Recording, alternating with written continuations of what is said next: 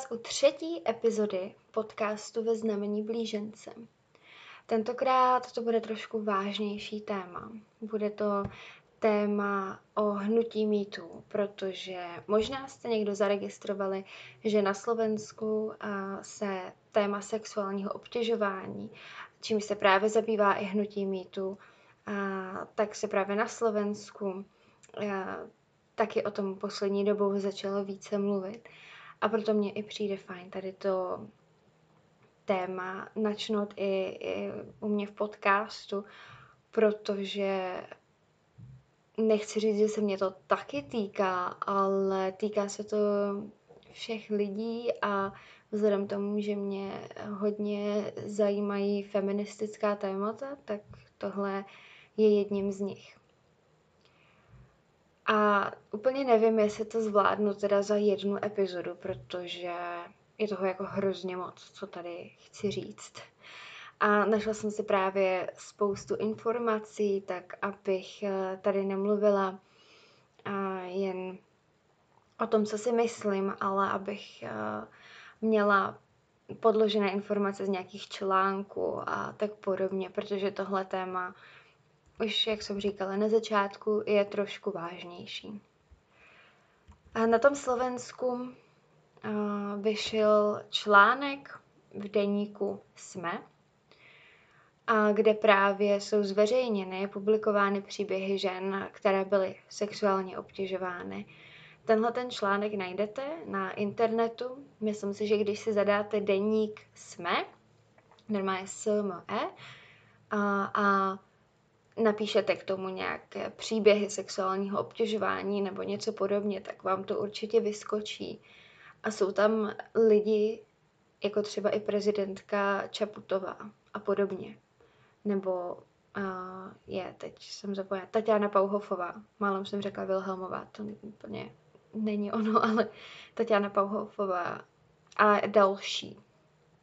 Takže uh, myslím si, že udělali skvělou věc že eh, nechali ty ženy promluvit, a protože je potřeba o tomhle mluvit. No já jsem si našla pár takových, eh, pár takových citací, eh, co mě zaujaly. Nejsou to žádné konkrétní příběhy, ale spíš myšlenky, co tam ty ženy použily, nebo co ty ženy pronesly. Tak například herečka Kristýna Tormová uh, říká, slizkých páprdů bychom našli až až. Lidí, kteří by o zkušenostech s nimi nahlas hovořili, asi míň. A to by se mělo změnit. Stydět by se přece měli ti, co mají úchylné řečičky a sklony k ošmatávání. Ne ty, kteří něco také zažili na vlastní kůži. Takhle, vzhledem k tomu, že to překládám ze slovenštiny, tak občas možná uh, moje čeština bude trošku krkolomnější. Já ale úplně si netroufám to číst v slovenštině. To by bylo jako ještě horší. Takže herečka Kristýna Tormová pronesla tuhle myšlenku. A je to pravda. Jako, nevím úplně, jestli by mi někdo mohl něco na tohle to říct, protože je to pravda. Proč bych já se měla stydět za to, že mě někdo ošmatával. Měl by se stydět on, že si dovolil na mě sáhnout. To se prostě nedělá. A dnešní společnosti je právě možná trochu problém i v tom, že jako někteří chlapi, jak kdyby si mysleli, že přece není nic špatného na tom, že ženský šáhnou na zadek někde v baru a podobně. Ale to je prostě šílený, jako není to nik, není nám to příjemný, není a nelíbí se nám to. Fakt jako si tím nepřipadáme, se díky tomu nepřipadáme, jako že jsme strašně sexy a strašně atraktivní. Rozhodně nám to sebevědomí jako nepřidá. Právě naopak se za to stydíme, že se nám tohle to třeba stane. Takhle, možná, že se najdou ženy, kterým to nevadí, ale asi se najdou i ženy, kterým to nevadí, kterým to nevadí, ale ne všem, ne, ne všem to nevadí. Další uh, zajímavou myšlenku pronesla Martina Horňáková, youtuberka, možná ji znáte. A ta říká, když jsem zjišťovala od žen a proč to tolerují, většinou tvrdili, že to překousli, protože by se to nehodilo řešit v dané situaci, když to všichni na oko brali jako normální věc. A to je další. Přesně, co říká Martina Horňáková. Vy v té situaci, ona si furt říká, jo, tak proč to ženská něco neřekne, proč se nevožene, proč eh, se nebrání. No, protože nechce dělat hysterickou scénu. V momentě, kdy ta žena, kdy ta holka, žena řekne, nešmatej na mě, co si to dovoluješ, tak všichni ty ostatní ožralové tam okamžitě řeknou, Ježíš Maria, co hysterčíš, se tě ani nedotkne. Takže to taky není jednoduchý se hnedka bránit, že jo? Další Henrieta Mickovičová uh, pronesla. Měla jsem pocit, že se na mě nedívají jako na lidskou bytost, ale jako na předmět, který nemá svoje pocity, city, duši, zranitelnost a důstojnost. A to je další důležitá věc, že když na nás chlapy ve městě na ulici hvízdají, pokřikují um, prostě nepříjemné věci a jako já nechci ani tady nic z toho říkat, jo, prostě jo, pěkná prdelka a podobně, tak to rozhodně jako holce sebevědomí nezvedne. Nebo zase záleží jak komu, ale mě a dalším mým kamarádkám rozhodně ne, protože to tu ženskou uráží. V ten moment to je, jak kdybyste říkali, OK, prostě jsi úplně, vůbec mě nezajímá, jestli jsi chytrá, jestli jaký jsi člověk, ale jenom mě zajímá jako sexuální objekt. A žádná žena nechce být jenom sexuální objekt. Proč myslíte, že je tady celý feminismus? Proč myslíte, že je tady, že se ženy už eh, od, od historie prostě brání? Protože bývaly hodně používány právě jako sexuální objekt. Neměli možnost volit, neměli možnost dělat spoustu věcí a byly brány jenom jako objekt pro uspokojení potřeb mužů, proto, aby teda se rodili lidi a nic víc. A to my nechceme přeci. Další, uh, tak, a teď je tady průser. Já nevím, jak se to čte to jméno. Táňa Šékely? Možná. Trapas, dobře, pardon. A popisovala situaci, co se jí stala v parku. A zakončuje to tím, že z dálky to celé sledoval pán se psem. Když jsem postupně zpomalovala z nahozeného sprintu, povídal mi tento rozkošný dědeček nezapomenutelnou větu. Příště si dej kratší, ty kalhoty. Měla jsem oblečené legíny pod kolena. Pamatuju si, jak jsem rozmýšlela nad tím, jestli jsem nebyla opravdu oblečená vyzývavě. To je další problém. Já všechny tyhle ty věci bych chtěla probrat pak speciálně v podcastu o feminismu, o co se snaží feminismus, že feminismus není žádné zprosté slovo, tak jak si spousta lidí, lidí možná myslí. Ale tady se řeší další věc. Um, to, že se ženy oblíkají vyzývavě. Prostě ať už má žena jakýkoliv oblečení. Já neříkám, já chápu, že když prostě některým holkám leze zadek z kraťasů, tak to není úplně jako pěkný, nebo já nevím. Z mýho pohledu je to prostě moc, ale ať už jí ten zadek z těch kraťas leze nebo ne, to neznamená, že na ní musím jako chlap pokřikovat nějaký neslušný věty, nebo že je oblečená tak, jakože si říká o to, aby ji někdo znásilnil. To je totální kravina a hovadina. A OK, prostě fajn, je to jako moc, ale, ale to je problém i s minisukněma. Proč by jako holka nemohla si vzít minisukně? To máme jako chodit v pytlích? A stejně, stejně bychom se těm poznámkám pořádně nevyhnuli. To je jako úplně, úplný nesmysl tohle. že se někdo obliká vyzývavě. Takže tohle uh, jsem vybrala pár úryvků z toho článku. A teď uh, si myslím, že by se hodilo říct třeba něco o mně, jestli já jsem se s něčím takovým setkala. A i když je to citlivější téma, tak si myslím, že je docela fajn a to říct, když už o tomhle tématu mluvím.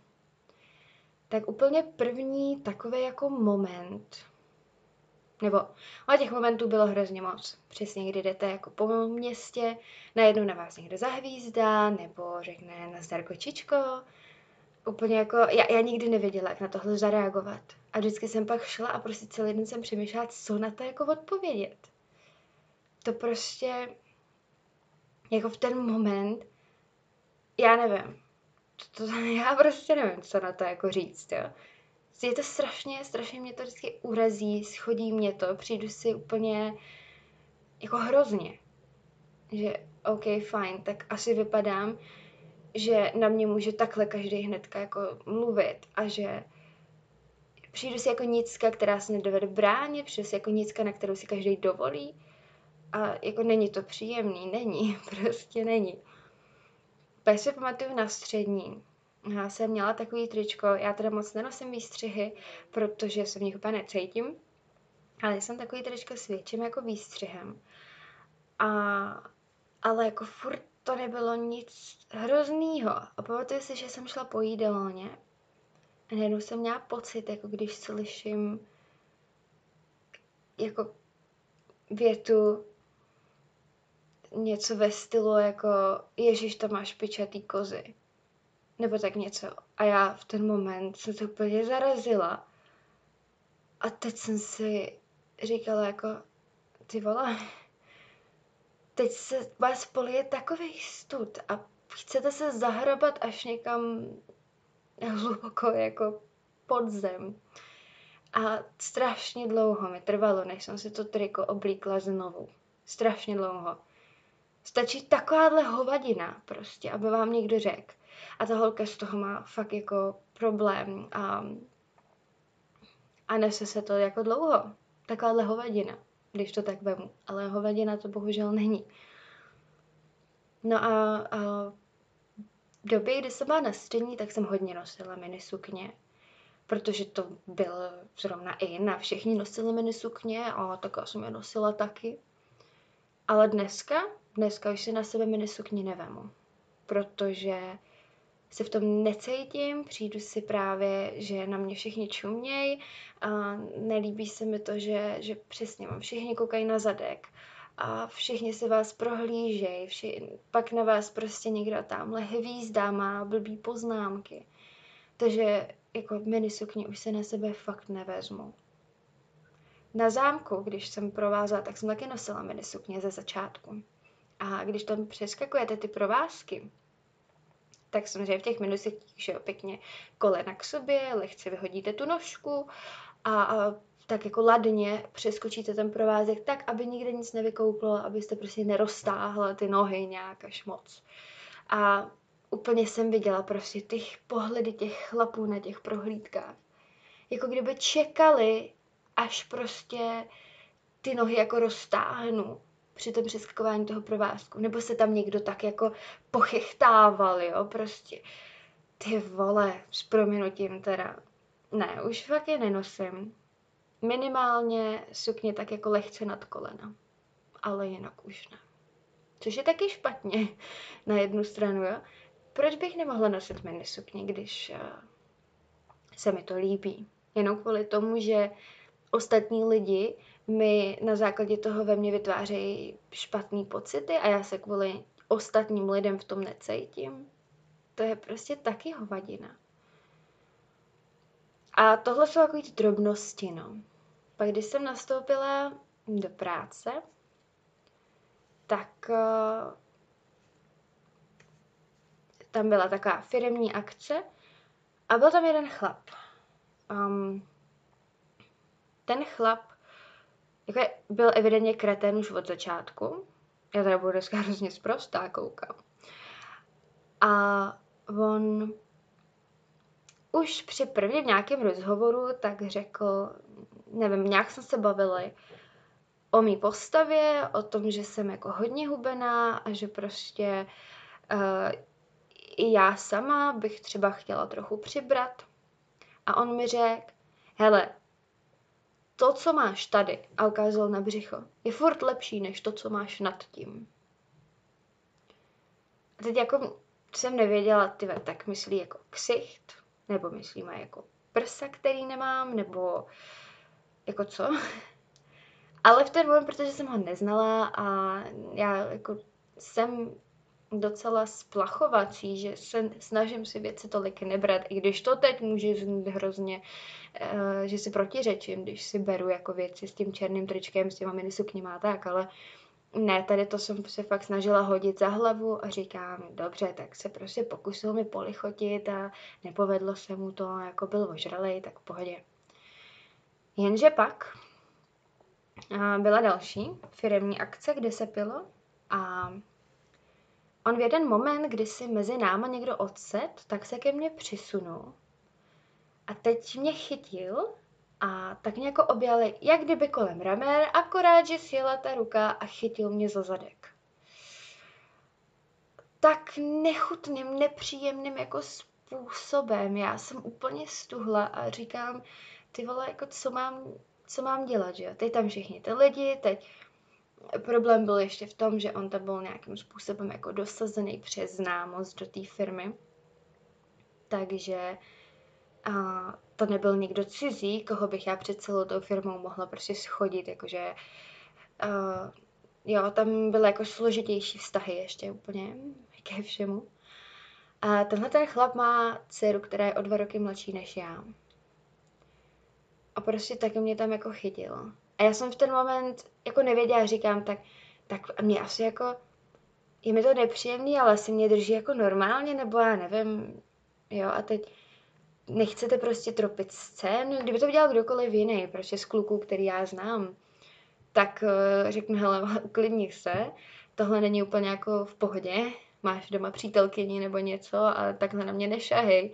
A doma bych to vysvětlila, ale tohle byl zrovna případ, kdy jsem věděla, že jako bych přesně byla za hysterku, nebo že by se ho ty lidi zastali. Tušila, tušila jsem, že já bych neměla úplně to zastání oproti němu, oproti tomu, jaký on měl to postavení, tak trochu. No a pak jsem zjistila, a protože jsem teda bylo mi nepříjemný vedle něj být, ještě jako eh, se snažil do mě lejt nějaký alkohol a teď já už nechtěla a on furt jako jo a něco, pak něco furt říkal jako, že, že, že tohle by doma mít nechtěl jako něco se mnou prostě, nebo já nevím, že tohle by teda mít nechtěl, jestli asi protože nepiju, nebo jako já nevím, jestli se mu nelíbil můj zadek, když si na něj teda šáhnul, těžko říct. Pak tam prostě pronášel věci typu, jako že jsem blbá nebo něco. V ten moment, kdy tohle jako prones, tak já úplně na kolegyně koukala rychle, protože říkám, ty vole, tak jak já si proti tomu hele mám bránit, jako říct, já přece nejsem blbá, tak to asi úplně jako ničemu nepomůže. A když to spozorovala kolegyně, tak, eh, tak jako se začala, tak mě začala hned bránit, že já teda rozhodně blbá nejsem, že jsem maximálně tak mladá a naivní, ale blbá teda rozhodně ne. A jako bylo to šílený, tak jsem, bylo mi hrozně nepříjemně. A jako říkala jsem si, ne, prostě tak se asi děje takovéhle věci, asi to není nic jako zvláštního, ale prostě bylo mi to nepříjemné, tak jsem měla domů. No a pak jsem, eh, když jsem přišla do práce, tak eh, jsem zjistila, že on tam podobné věci zkoušel na další dvě kolegyně. Mnohem horší věci než na mě teda, jo. Jakože tam na ně šáhnul prostě už fakt jako nechutným způsobem docela, jo. A takže já jsem z toho ještě vyšla docela dobře. Což je, jako, což je hrozný tohle by se nemělo dít a, a my, nikdo z nás tří, z těch, co se nám teda tohle jako stalo, nějaký ten incident, tak jsme nebyli schopní to říct nikomu jinému. Jedna ta kolegyně je naštěstí právě taková, že mu to prostě vytmavila. Že takhle se chovat nebude a prostě ho tam sjela především a on si pak jako omlouval. A to je přesně to, co bychom my, ženy, měli dělat. V momentě, kdy na nás někdo takhle šáhne, tak mu prostě vysvětlit, že je to nepříjemný a že tohle se nedělá. A aby si možná uvědomil, že to není normální. A já jsem někde, už nevím v jakém přesně článku to bylo, protože jsem jich přečetla včera strašně moc, ale četla jsem, že se sexuálním obtěžováním se v práci setká až 85% žen. A to je prosím vás jenom v práci. To neberem někde jako na ulici nebo já nevím, jinde, v baru a podobně. Jenom v práci. A v práci to může být zároveň to nejhorší, protože vás ten člověk může vydírat strašně snadno. Pokud je to nadřízený, tak, tak jste prostě v prdeli.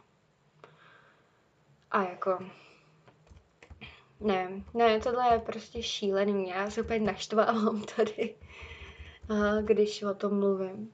Každopádně teď už k samotnému tomu hnutí mýtu, který vznikl. A tady jsem tak jako naznačila věci, co se ohledně toho řeší dneska. A v co se to mýtu teda přineslo teď. Uh, jinak to hnutí, pardon, dochází mi hlas. Dobře, tak to budu muset asi vystřihnout, nebo jestli budu líná, tak to tam nechám. Asi to tam nechám, takže pardon.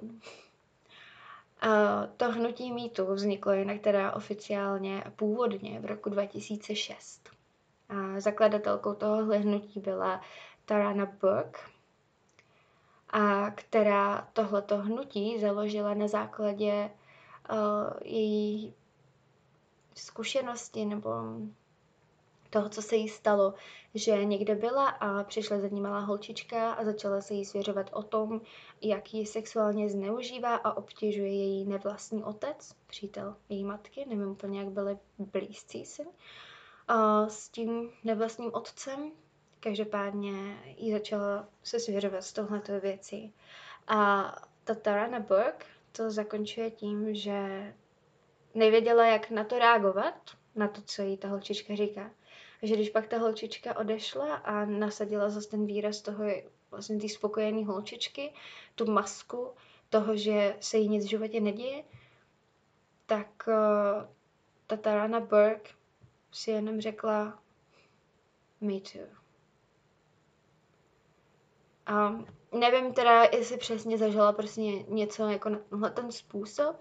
A každopádně a každopádně šlo tam o to, že prostě evidentně jí až moc jako chápala tu holčičku v tom, co se jí děje. A důležité je ještě zdůraznit, že obě tyhle ty ženy, jak ta Tarana Burke, tak ta holčička, byly afroamerického původu. To znamená, že to hnutí bylo um, nejdřív, nebo úplně původní myšlenka toho byla právě na podporu uh, těch afroamerických žen, který mají ještě menší zastání než my, běložky. Uh, takže eh, já jsem tady našla vyloženě, uh, vyloženě vlastně na stránkách toho mýtu uh, nějakou historii. A přeložila jsem to, takže teď konc uh, to odcituju v češtině. Takže mýtu hnutí bylo založeno v roce 2006 za účelem pomoci obětem sexuálního násilí. Naše vize byla od začátku vybudovat komunitu poradců vedenou oběťmi. Naším cílem je také přeformulovat a rozšířit světovou konverzaci ohledně sexuálního násilí. Hnutí podporuje oběti ve spojení s východisky z dané situace. Nabízí komunitu organizující východiska a tak dále. A jak jsem říkala, tak uh, původně bylo tedy uh, určeno na podporu afroamerických dívek a žen, ale postupně se teda hnutí rozrostlo dál. No a našla jsem uh, nedávný rozhovor s Taranou Burke, a kde říká, a myslím, že to bylo v BBC teda, a potřebujeme, a aby se mluvilo o každodenní ženě, muži, a trans osobě, a dítěti a, a nějak znevýhodněné osobě. Všechny tyhle ty lidi, kteří nejsou bohatí, bílí a slavní, běloši a slavní, a musí, musí nebo se setkávají se sexuálním obtěžováním na každodenní bázi. A my potřebujeme mluvit o těch systémech, které jsou pořád tady a který dovolují, aby se tohle dělo. A právě, právě odkazuje pak i na to Black Lives Matter protesty, že tohle je něco, k čemu i tyhle ty protesty Black Lives Matter odkazují. Protože ono to spolu dost jako souvisí, když se nad tím zamyslíte. A přesně to, co ona řekla, tak, uh, tak jak už jsem řekla, s tím opravdu souvisí. Nevím, co jsem chtěla říct dál. Jsem se nějak moc zamyslela. Každopádně tohle byla úplně úvodní, úvodní, původní myšlenka toho hnutí. Ale v roce 2017 a pak herečka Elisa Milano použila hashtag MeToo a zveřejnila, zveřejnila tweet, který se stal virálním tweetem, kde ona ne, ona použila, ona použi, vyloženě um, napsala tweet a každý, kdo se někdy setkal uh, s, s tím sexuálním obtěžováním nebo byl nějak sexuálně zneužitý, tak ať prostě zveřejní status s hashtagem MeToo. A protože jí začalo chodit tak strašná spousta zpráv a vlastně stalo se, ten hashtag se stal strašně virálním, protože ona tím chtěla ukázat na to, že ten problém je docela velký. Uh, ona potom teda Alisa Milano obvinila hollywoodského producenta jménem Harvey Weinstein a ten byl na začátku letošního roku poslán do vazby. Takže mohli bychom říct, že je to úspěch ale to samozřejmě není konec. A tím to teda začalo a ten hashtag MeToo se tedy stal něčím, na co úplně původně jako nebyl, nebo to hnutí MeToo bylo původně tedy myšleno trošku na něco jiného, ale vlastně vlastně to je furt to stejné. Já se pak dál dostanu k tomu, ehm, co se proti tomu dá namítat.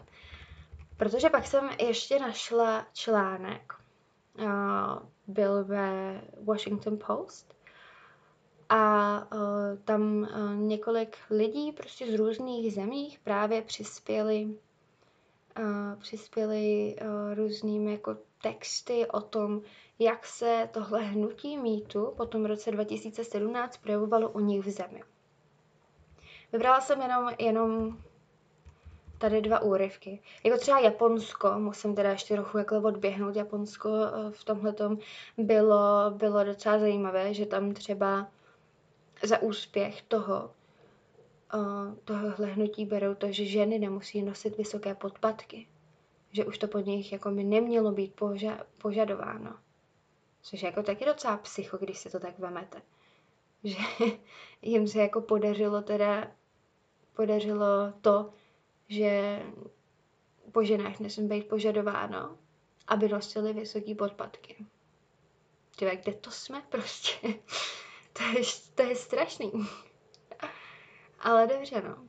Tak ten, tak jako zajímavost, a tohle jsem vlastně si ani jako jsem nepsala jako zemi, o který bych chtěla mluvit, jenom mě se mi to vybavilo, že jsem na to koukala s otevřenou pusou.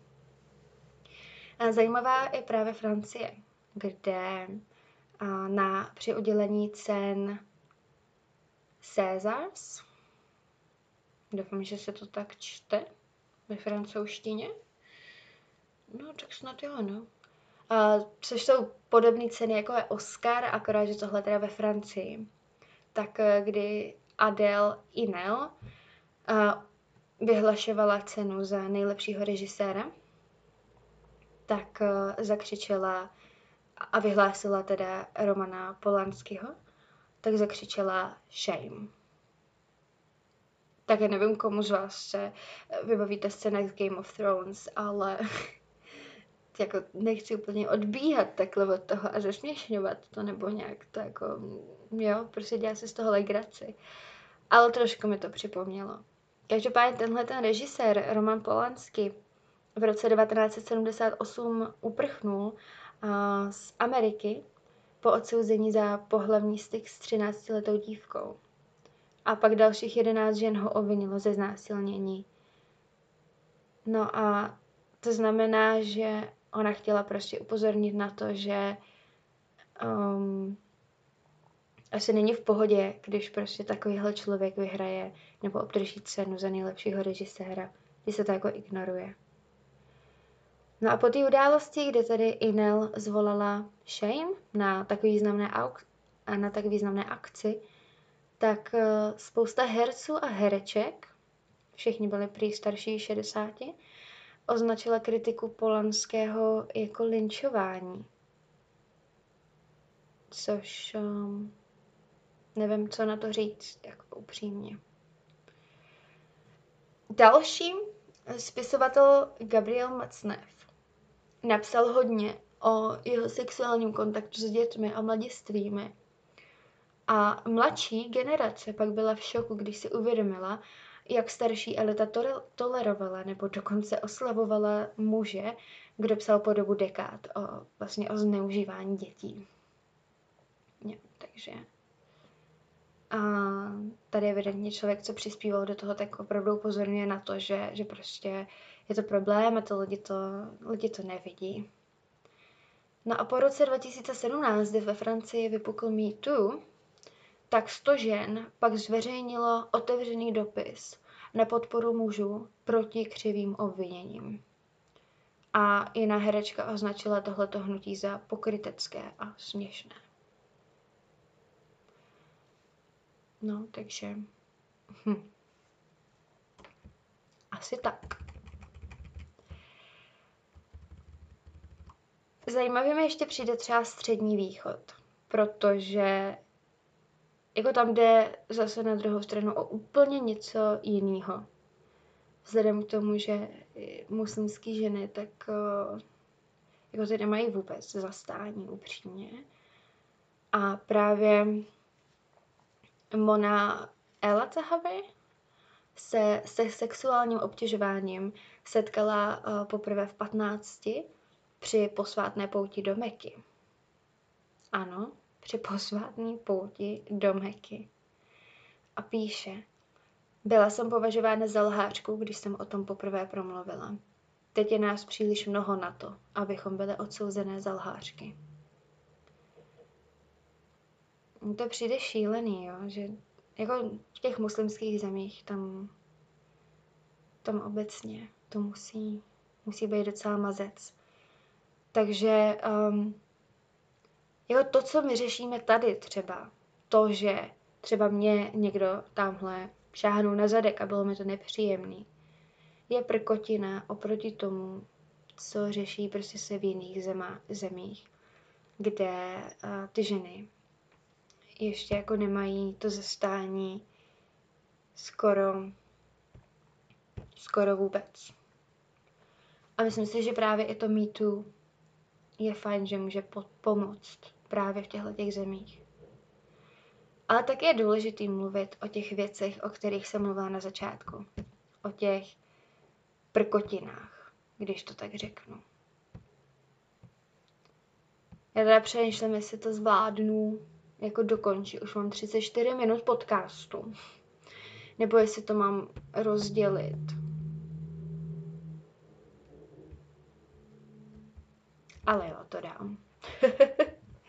Protože teď bych se právě chtěla Takhle, to nebudu stříhat, takže tam všechny tyhle ty keči jako č- uslyšíte. A myslím si, že, že to taky má nějakou fajn, takovou do toho přijde fajn atmosféru do toho podcastu, když vidíte, jak já tady s tím nebo bojuju, když já tady přemýšlím, co vlastně budu říkat a jako, jak to udělat. No a nebudu se zdržovat, ať to není moc dlouhý, protože a teď se právě chci teda dostat v situaci v Čechách o tom, co se v Čechách píše, psalo o hnutí mýtu o sexuálním obtěžování. Našla jsem článek, kde teda lingvistka Jana Valdrova definuje, co to vůbec je sexuální obtěžování. Je to tedy jakákoliv forma nežádoucího ústního nebo jiného než ústního projevu sexuální povahy. Jehož cílem nebo výsledkem je narušení důstojnosti osoby, zejména když se vytváří zastrašující, nepřátelské, ponižující, pokořující nebo urážející prostředí. Doufám, že to nebylo jako moc složitý ta definice, ale ono to dává smysl. Prostě cokoliv, co má sexuální povahu a co, ať už je to teda ústní podoba, nebo ať už na vás někdo teda hmátne, a že to prostě narušuje důstojnost. Vy se kvůli tomu necítíte úplně jako v pohodě a ponižuje vás to, uráží vás to. Tak tohle všechno je sexuální obtěžování. To znamená, i když vám někdo jenom šáhne na koleno a vy se přitom necítíte dobře, tak je to sexuální obtěžování. Ale na to pak navazuje to, čemu, čem bych chtěla ten podcast zakončit. To, že každý má tu citlivost jinde. A to dál rozvedu až později. Ten článek se zabývá tím, že v Čechách se tohleto hnutí hodně bagatelizuje a že Češi kampaně nechápou že mají tendenci právě mítat, mítat, míchat pozitivní flirt, dvoření a galantní chování s negativně vnímaným sexuálním obtěžováním nebo dokonce i s trestnými činy. Že jakmile se to mítu rozjelo, tak uh, lidi začali mít pocit, že prostě nemůžou už flirtovat s ženami, že se jim nemůžou jako dvořit a že nemůžou ženám ani podržet dveře, aby náhodou to nebylo sexuální obtěžování. Ale to jsou úplně jako dvě odlišné věci. Je rozdíl, jestli tu ženu jako uznáváte a jestli se k té ženě chováte slušně, anebo jestli tu ženu urážíte tím, že si prostě na ní dovolíte hnedka šmátnout, že hnedka do, si dovolíte prostě komentovat její tělo a podobně to je přece úplně něco jiného. Když se zkoušíte ženu zbalit v uvozovkách, tak jako nevím, asi jenom debil to udělá stylem, že začne komentovat prostě tělo té ženy. Ale asi i to se děje. Já teda doufám, nebo mě se to zatím nestalo. A podle psycholožky Ludmily Čírtkové je počet falešných obvinění z toho sexuálního obtěžování nepatrný. Což se taky hrozně řešilo ve spojitosti s tím mýtu. Že se prostě ženy zbláznily a že, že falešně obvinují ty muže a že ty muže nemají žádný zastání a podobně. Ale právě ta Ludmila Čírtková říká, že v dnešní době, kdy ty ženy nebo kdy právě ty, ty dámy můžou získat tu uh, pozornost spoustu jiných, jako spoustu jinými způsoby, tak proč by dělali zrovna tohle, že Hlavně ta žena se pak dostane do tak nepříjemné situace, teď vás jako všichni vyslej, vyslýchají, vy to musíte popisovat, prožívat to jako znovu. A prostě kdo by jako do tohohle šel dobrovolně. Nevím, jestli jste viděli Mimochodem taky doporučuju Miss Amerikánu o Taylor Swift. A kde právě se taky na tohle naráží a kde ona mluví o tom, jak eh, teda byla u soudu s tím, že uh, i nějaký, teď nevím, úplně nějaký producent nebo kdo to byl, a že ji prostě sáhnul na zadek a vyloženě je, je to vyfocené a je vidět, uh, jak tam má tu ruku až moc dole. A ona se prostě s tímhletím soudila a mluví tam o tom, jak to bylo hrozně nepříjemný a jako kdo by do tohohle šel dobrovolně. Musel to být šílený se v tom jako vrtat. Tak a pak eh, je tady jako šílená statistika, že eh, podle průzkumu Amnesty International z roku 2015 si prý téměř 63% dospělých Čechů myslí, že si za znásilnění, alespoň částečně, může sama žena, že ho vyprovokovala. No,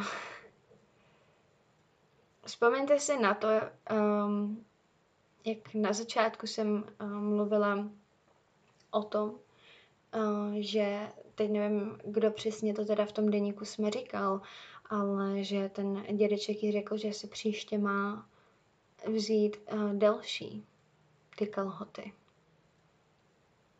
To s tím přece jako vůbec nesouvisí. Tak mě prostě někdo znásilní. A oni pak řeknou, vy jste ho vyprovokovala. Můžete si za to sama. Neměla jste mít minisukni. Chápete tu absurditu tohohle? A to se fakt děje. To se fakt děje, že prostě stačí, přijde holka a řekne, on mě znásilnil. Ten chlap na obranu řekne, on a mě vyprovokovala, měla v minisukni. A na čí stranu se přikloní? Většinou na stranu toho muže. Bohužel je to tak. A to je přece šílený. Ať už se holka obliká jak chce, neobliká se tak kvůli chlapovi většinou. Ale kvůli tomu, že se chce líbit sama sobě. To je taky velký omyl. My holky se hezky oblíkáme, dobře, když jdeme na rand nebo něco, tak samozřejmě jako, ale oblíkáme se tak kvůli tomu, že se chceme my cítit dobře a všichni se přeci oblíkáme kvůli tomu, že si chceme hlavně líbit sami sobě. A když se líbíme sami sobě, tak pak máme sebevědomí na to, a abychom se právě líbili i ostatním. Protože když půjdu v něčem, čem se nebudu cítit dobře, tak eh, sebevědomí klesne na nulu a v ten moment nezaujmu ani nikoho jiného přeci, protože protože uh, prostě u, to cítíte, že ten člověk je nejistý. No, tohle je šílený. No a pak jsem našla článek právě s opačným názorem, než uh, s tímhletím, uh, kterým jsem začínala, co se týče v Čechách, teda situace v Čechách. A ten článek napsala sexuoložka Hanna Fivková. Ona tam říká, že mýtů do jednoho pytle hází věci vážné, diskutabilní i věci skoro banální. V mohutném mediálním proudu se pak snadno utopí skutečné problémy. S tímhletím si nedovolím nesouhlasit, protože, jak jsem na začátku říkala, že mýtů teda začalo uh, s tím opravdu sexuálním zneužíváním a podporou afroamerických žen a, a dalších lidí, tak uh, je pravda, že to, že se teďka s mýtů řeší tyhle ty problémy, jako toho, že vám někdo sáhne na koleno, tak je oproti nějakému opravdu vážnému sexuálnímu zneužívání docela směšný. Ale pořád to spolu jako souvisí. Spíš je asi problém v tom, že to má to jedno velké označení me too. Že kdybych já řekla me too, tak to asi říct nemůžu, protože já jsem sexuálně zneužitá nebyla. Jako dos, doslova ne. Jenom prostě na mě tam nějaký blbec prostě šáhnul ale rozhodně bych asi nemohla říct mýtu. Nebo nevím, nevím. Tohle je prostě taky strašně složitá problematika. Ale to mýtu asi by mělo být pro jako vážnější věci, asi by se to mělo trochu oddělovat. Už jenom kvůli tomu, že právě pak tady lidi jako sexuoložka Hanna Fivková to nařknou, že jo. tak jen trošku jako zalepit tu pusu, že OK prostě, mluvíme tady o něčem jiném. A co se mi taky líbilo vlastně, že na tom Slovensku oni vyloženě nepsali nic, jakože mýtů nebo něco. Možná to tam někdo z těch žen jako zmínil, ale nebylo to vyloženě třeba v titulku toho článku a podobně, takže jakoby není to... Můžeme říct, že je to jak kdyby hnutí mýtu, ale oni to tak doslova neoznačili. Nebo nevím o tom, nikde jsem to nenašla, že by to tak označili. Takže za tohle nemůžeme zase tak nařknout. A pak tady ta sexuoložka Hanna Fivková ještě říká, že proti kampani a jejímu drtivému dopadu se muži prostě nemohou nějak bránit. Stačí říct mýtu, tedy já taky, byla sexuálně obtěžovaná a zničíte život, komu se vám zlíbí. Um, jo, je to riziko, Ale na druhou stranu, a jak říkala předtím už, tak jsem zapomněla jméno, Ludmila Čírtková, psycholožka, tak ten počet falešných obvinění je nepatrný. Takže jako těžko říct prostě tohleto. Um, je to určitý argument, chápu ten argument, je to riziko toho mýtu, že opravdu nějaký muž může být zničený neprávem. Ale na druhou stranu, jak je vidět, je to velký problém naší společnosti, tohleto zneužívání a sexuální obtěžování. A je dobře, že se o tom mluví. O tom žádná. No a pak tady říká věc. A s toho už teda nesouhlasím. Ona říká, že progresivistům došla témata, protože práva žen už vybojovali, práva gayů a lesbiček také. I téma transgenderové rovnosti se zdá být vytěžené až do mrtě. Tohle není pravda. Práva žen, je dobře, jako můžeme volit, můžeme, můžeme už, už jsme vlastně na stejné úrovni jako muži, ale pořád nejsme, jak vidíte. Protože jsou tady jiný jako etické věci, které se pořád řeší. A to samé u gayů, lesbiček, u transgenderové rovnosti. Um, protože ty problémy tady ještě jsou. A až se prostě gayové, lesbičky, transgender lidi i ženy budou cítit jako naprosto v pohodě v téhle společnosti, tak to teprve bude v pohodě. A vzhledem tomu, že uh, oni se tak ještě necítí, tak tak si nemyslím, že tohle je úplně pádný argument. No a další věc, kterou Hanna Fivková napsala. I tyto ženy si určitě představují, jaká děvčata jim jejich synové přivedou domů. Ale předtím ty dívky budou muset najít, zaujmout je a zbalit. Já se však obávám, že do světa, který kolem nás vzniká, se tihle kluci budou bát vystrčit nos. Tohle taky hovadina. Už jsem prostě to zmiňovala před chvílí, že je rozdíl mezi tím, jestli někoho galantně, jestli se někomu galantně dvoříte, jestli s někým galantně flirtujete a navážete konverzaci, pozvete na pití a, a chováte se k té holce slušně. Jako, jak nejlíp zbalit holku? Ukázat jí určitě jako respekt, ukázat jí, že vás zajímá, kdo je, co je za člověka a normálně se s ní prostě bavit. A v momentě, kdy k ní jako přijdete, šáhnete jí na zadek, a nebo prostě okomentujete její tělo, tak v ten moment dáváte najevo, OK, vůbec mě nezajímá, co tě baví, vůbec mě nezajímá, jestli jsi chytrá, vůbec mě nezajímá, jestli máš jako city, jestli máš jako osobnost nebo něco. Zajímá mě jenom tvoje tělo a nic víc. A to prostě, to strašně schazuje jako sebevědomí. A rozhodně si nemyslím, že to je cesta, jak zbalit holku. Takže tady prostě Hanna Fivková mi přijde, že má pocit, že se holky balí právě tímhle tím způsobem, kterým by se asi balit úplně neměly. Jako. No a na závěr tady mám ještě poznámku, že orgánům je nahlášeno jenom 3 až 5% sexuálního obtěžování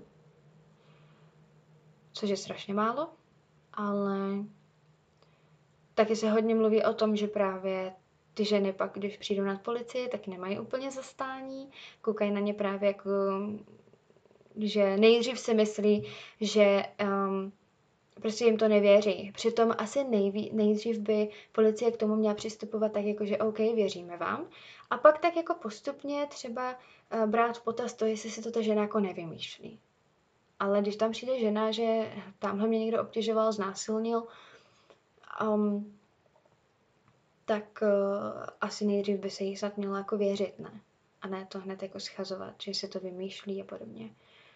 Ale já úplně nevím, jak to tam jako chodí, zase nechci, uh, nechci tady šířit nějaký jako nesmysly, ale mám pocit, že se o tom jako taky mluvilo, že, že prostě kolikrát žena radši řekne, že jo, vymyslela jsem si to, beru to zpátky, než aby tom pokračovala, protože je to nepříjemný a prostě dostávají do úzkých a on jako mluvit o tom, že vás někdo, co vám někdo takhle proved třeba a, a rozebírat to tam, tohle hrozný zážitek, to musí být jako šílený.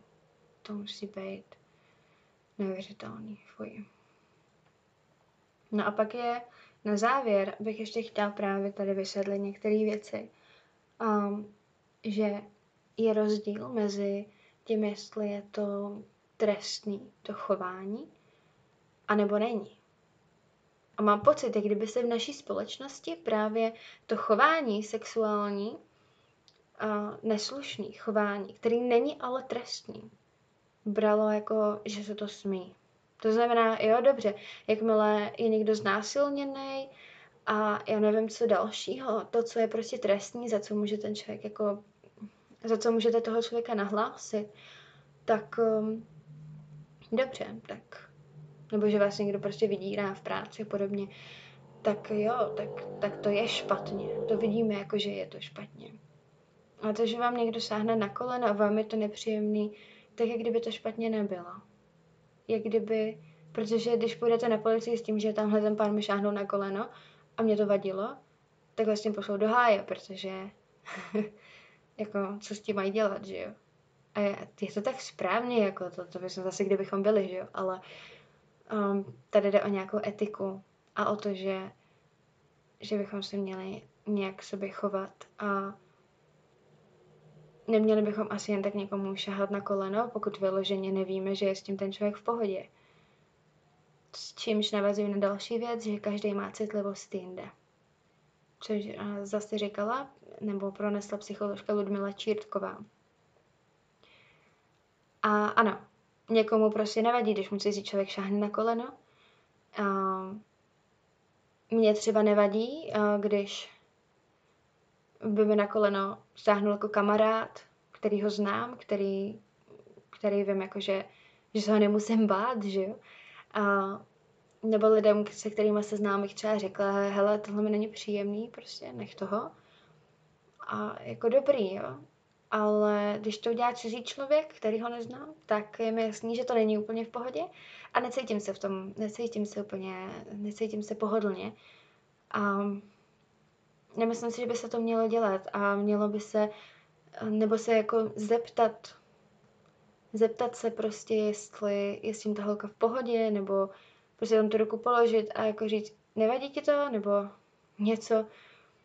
A to je tak, jak by to mělo být. A jako něco jiného je pak na rande, že kde vyloženě asi jako o něco jde, tak uh, nějaký takovýhle gesto by asi proběhnout mělo k tomu, aby se navázal prostě nějaký kontakt. No a tam si myslím, že ale funguje to, že uh, třeba jsem si vzpomněla teď vlastně na mého bývalého přítele, který byl na tohle úplný jako vzorový příklad, jo. On se prostě, až to bylo takový jako zvláštní, že on se opravdu vždycky jako ptal, že můžu tě obejmout, můžu ti dát pusu, i když už jsme spolu jako chodili, jo, tak on se prostě vždycky ptal, vždycky. Asi jako to bude znít šíleně, že takovýhle lidi neexistují, ale já jednoho takového potkala a prostě on se vždycky ptal. Jako jo, musím uznat, už to pak třeba bylo trochu otravný, že potom, když už jako s tím člověkem jste, tak dobře, asi se úplně nepotřebuje, nemus, nepo, nepotřebuje, aby se mě furt ptal, ale já jsem si, že když toho člověka ještě neznáte, tak je docela fajn jakoby se chovat k sobě fakt slušně. Ale je to na každém. Je to na každém, každá holka to má jinak a jde o to právě respektovat tu rozdílnost a respektovat to, že každá ta holka, každý té holce může být nepříjemný něco jiného a každý té holce, ženě, uh, každý, každý má prostě jiný ty, ty, uh, no, doháje. Hranice, to je to slovo. Sakra. Jsem tady podcast chtěla zakončit tak jako hezky, chytře, moudře. jsem to úplně zmrvila. No to nevadí. A, no a to je teda ode mě všechno. Já doufám, že to jako není extrémně dlouhý, to bude hodina, ne? Na no 55 minut, no tak to ještě není tak hrozný. Takže jo, doufám, že to téma jako bylo nějakým způsobem stravitelný, že jsem vás tady úplně neutrápila. A doufám, že se mnou jako do jistý míry souhlasíte. A kdyby se k tomu podcastu dostal někdo, chtěl by se k tomu nějakým způsobem vyjádřit, tak budu moc ráda, kdyby mi ten člověk napsal třeba e-mail na uh, e-mail Mary s někým i, tečka pavlickova zavináč seznam.cz Takový menší promo tady. Tak, bez, tak tam nic nepřijde. Takže, ale uh, asi by mě docela zajímal názor třeba někoho jiného, jestli se mnou souhlasí, nebo to vidí ještě nějak jinak. Protože tohle téma je fakt složitý. Tak jo, já doufám, že jsem tady vysvětlila to, co jsem jako chtěla vysvětlit. Doufám, že to bude, že to bylo aspoň trošku poslouchatelný a že jste to nevypli po pěti minutách. Protože jestli jo, tak už mě tohle to stejně, tuhle tu část podcastu stejně nikdo neposlouchá. Tak se mějte krásně a zase někdy naslyšenou.